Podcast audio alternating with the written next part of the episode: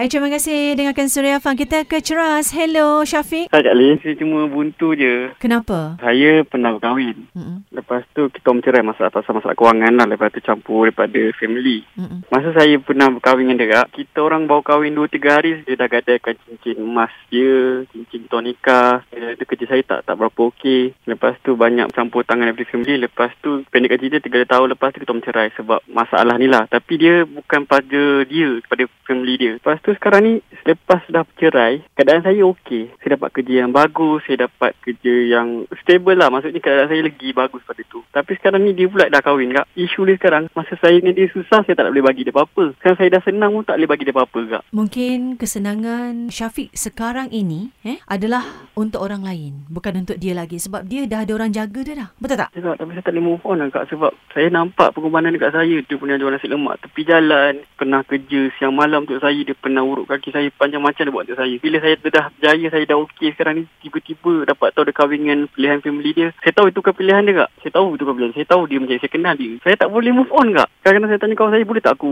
back in duit kat dia? Boleh tak aku bagi hadiah kat dia? Boleh kak? Orang kata tak boleh. Dia dah jadi punya orang. Saya tak boleh terima benda tu kak. Saya rasa macam, saya, susah tak boleh bagi dia apa-apa. Dia senang tak boleh bagi apa-apa. Saya rasa kenapa dia nasib macam ni? Yelah, niat Syafiq tu bagus, baik. Ya? Yang mana Syafiq nak hargai orang yang pernah ada waktu susah awak kan? Betul tak? Nak menghargai dia, komitmen dia. Tapi masalahnya, realitinya sekarang ini, bekas isteri Syafiq tu dah pun mendirikan rumah tangga. Kan? Dah ada kehidupan yang baru, dah ada lelaki yang menjaga dia. Yang Kak Lim bimbangkan kalau Syafiq terus memberikan perhatian kan? Macam Syafiq kata tadi, nak back duit dan sebagainya. Takut nanti persepsi atau masalah lain yang wujud tau, yang timbul. Faham tak? Khasnya dari sudut suami dia tu dan keluarga mertua dia gitu kan? Tapi apa betul saya buat kak? Eh, Jadi kalau tanya pada Kak Lin, Syafiq kena belajar untuk melepaskan, untuk merelakan. Walaupun berat, walaupun payah, Kak Lin tahu. Betul. Takkan Syafiq nak sudah bercerai untuk dia kembali pada Syafiq, betul tak? Ada terfikir macam tu kak. Tak boleh. Syafiq tak boleh buat begitu. Benar. Sebab dah ditakdirkan jodoh dia dengan orang lain, Syafiq. Sebab jodoh pertemuan aja maut di tangan Tuhan, Syafiq, bukan di tangan kita. Kan? Kita boleh merancang aja. Kita memang nak yang terbaik untuk kita, untuk kehidupan kita, perhubungan kita. Tapi tak semestinya apa yang kita impikan itu boleh jadi satu kenyataan, kan? Dan sekarang ini, ternyata bekas isteri Syafiq dah pun ditakdirkan eh, berkahwin dengan orang lain. Dan Okey.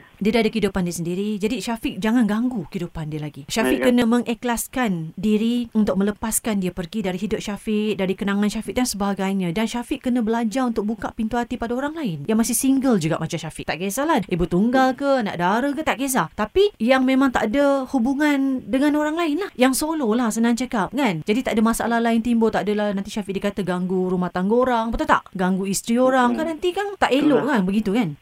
Ya baik kak. Ah, Syafiq kena kuat. Eh, memang kena kuat. Memang Syafiq kena lawan emosi itu. Kena pujuk hati selalu. Kena terima kenyataan yang jodoh Syafiq dengan dia dah tak ada dah. Kalau dia masih solo, kan? Kalau dia masih lagi single, selepas berpisah dengan awak, ah, itu insyaAllah. Itu memang Kak Lim pun akan alu-alukan. Kak Lim akan sokong lah. Tapi hakikatnya, bekas isteri Syafiq tu dah mendirikan rumah tangga. Dah ada suami baru dah. Jadi, Syafiq jangan kacau rumah tangga orang. Saya tak ambil tahu pasal, pasal dia kak. Tak boleh langsung stalker dia ke ambil tahu pasal dia ke. jangan atau- Syafiq Sebab lagi awak stalker dia Lagi awak intai-intai dia Walaupun di media sosial sebagainya Dia akan membuahkan perasaan lagi tau Dia akan mekarkan lagi perasaan di hati awak Terhadap bekas isteri tu Ah, Itu yang bahaya tu Sebab awak pernah ada kenangan Dengan bekas isteri Ah, Kan Baik kak. eh? Jangan dipandang kasih, lagi Jangan toleh lagi ke belakang Syafiq Baik baik. Okey. Terima kasih. Eh. Cari yang baru tau eh InsyaAllah.